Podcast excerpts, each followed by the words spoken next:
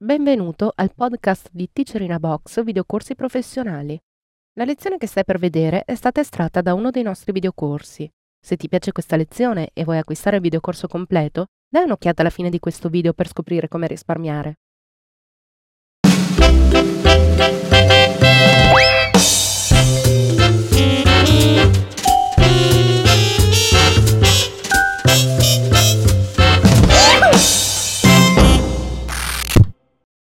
Episodio numero 14 sulle concatenazioni di stringhe.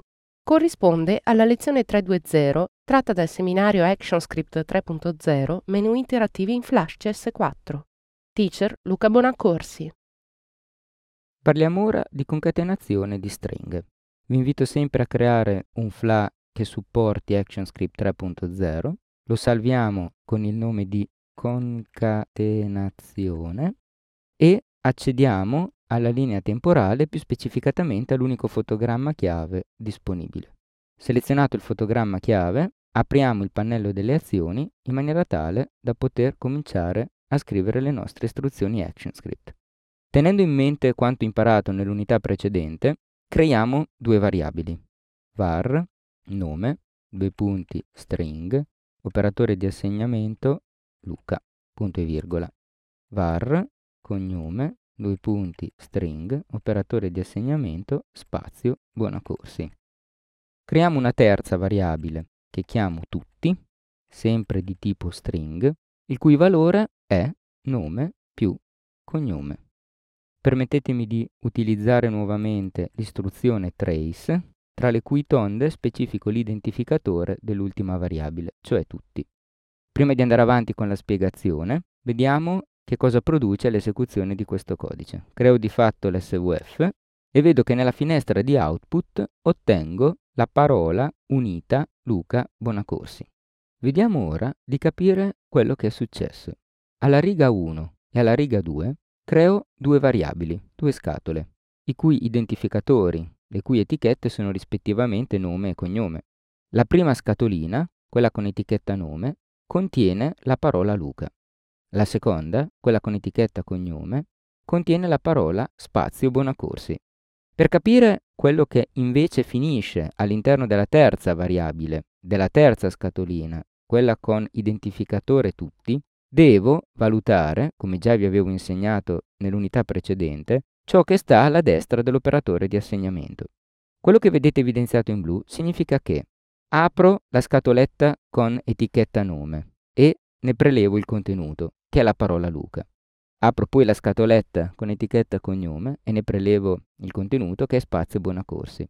Il segno più non fa altro che prendere queste due parole ora singole e unirle per formare una parola unica che a questo punto è fatta dei caratteri di Luca uniti ai caratteri di spazio Buonacorsi.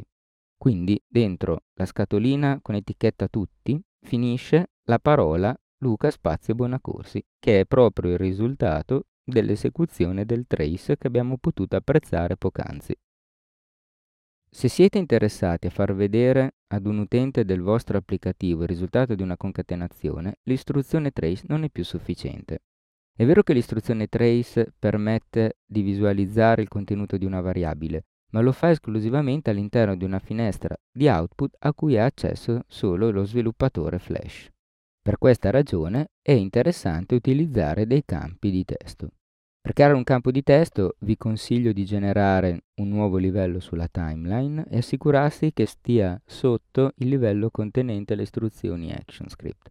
Dalla barra degli strumenti selezioniamo strumento testo e creiamo sullo stage un campo. Da questo menu a tendina assicuriamoci che sia di tipo dinamico.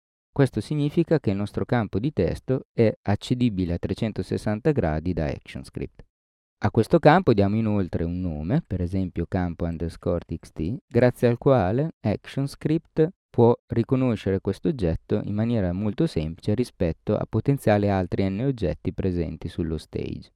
Ora copio il nome, seleziono il fotogramma chiave contenente le istruzioni ActionScript e scrivo questa riga incollo il nome campo underscore txt, punto text, operatore di assegnamento tutti.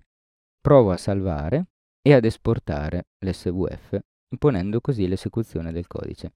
Vedo che compare Luca Bonacorsi proprio sull'SVF all'interno del campo di testo.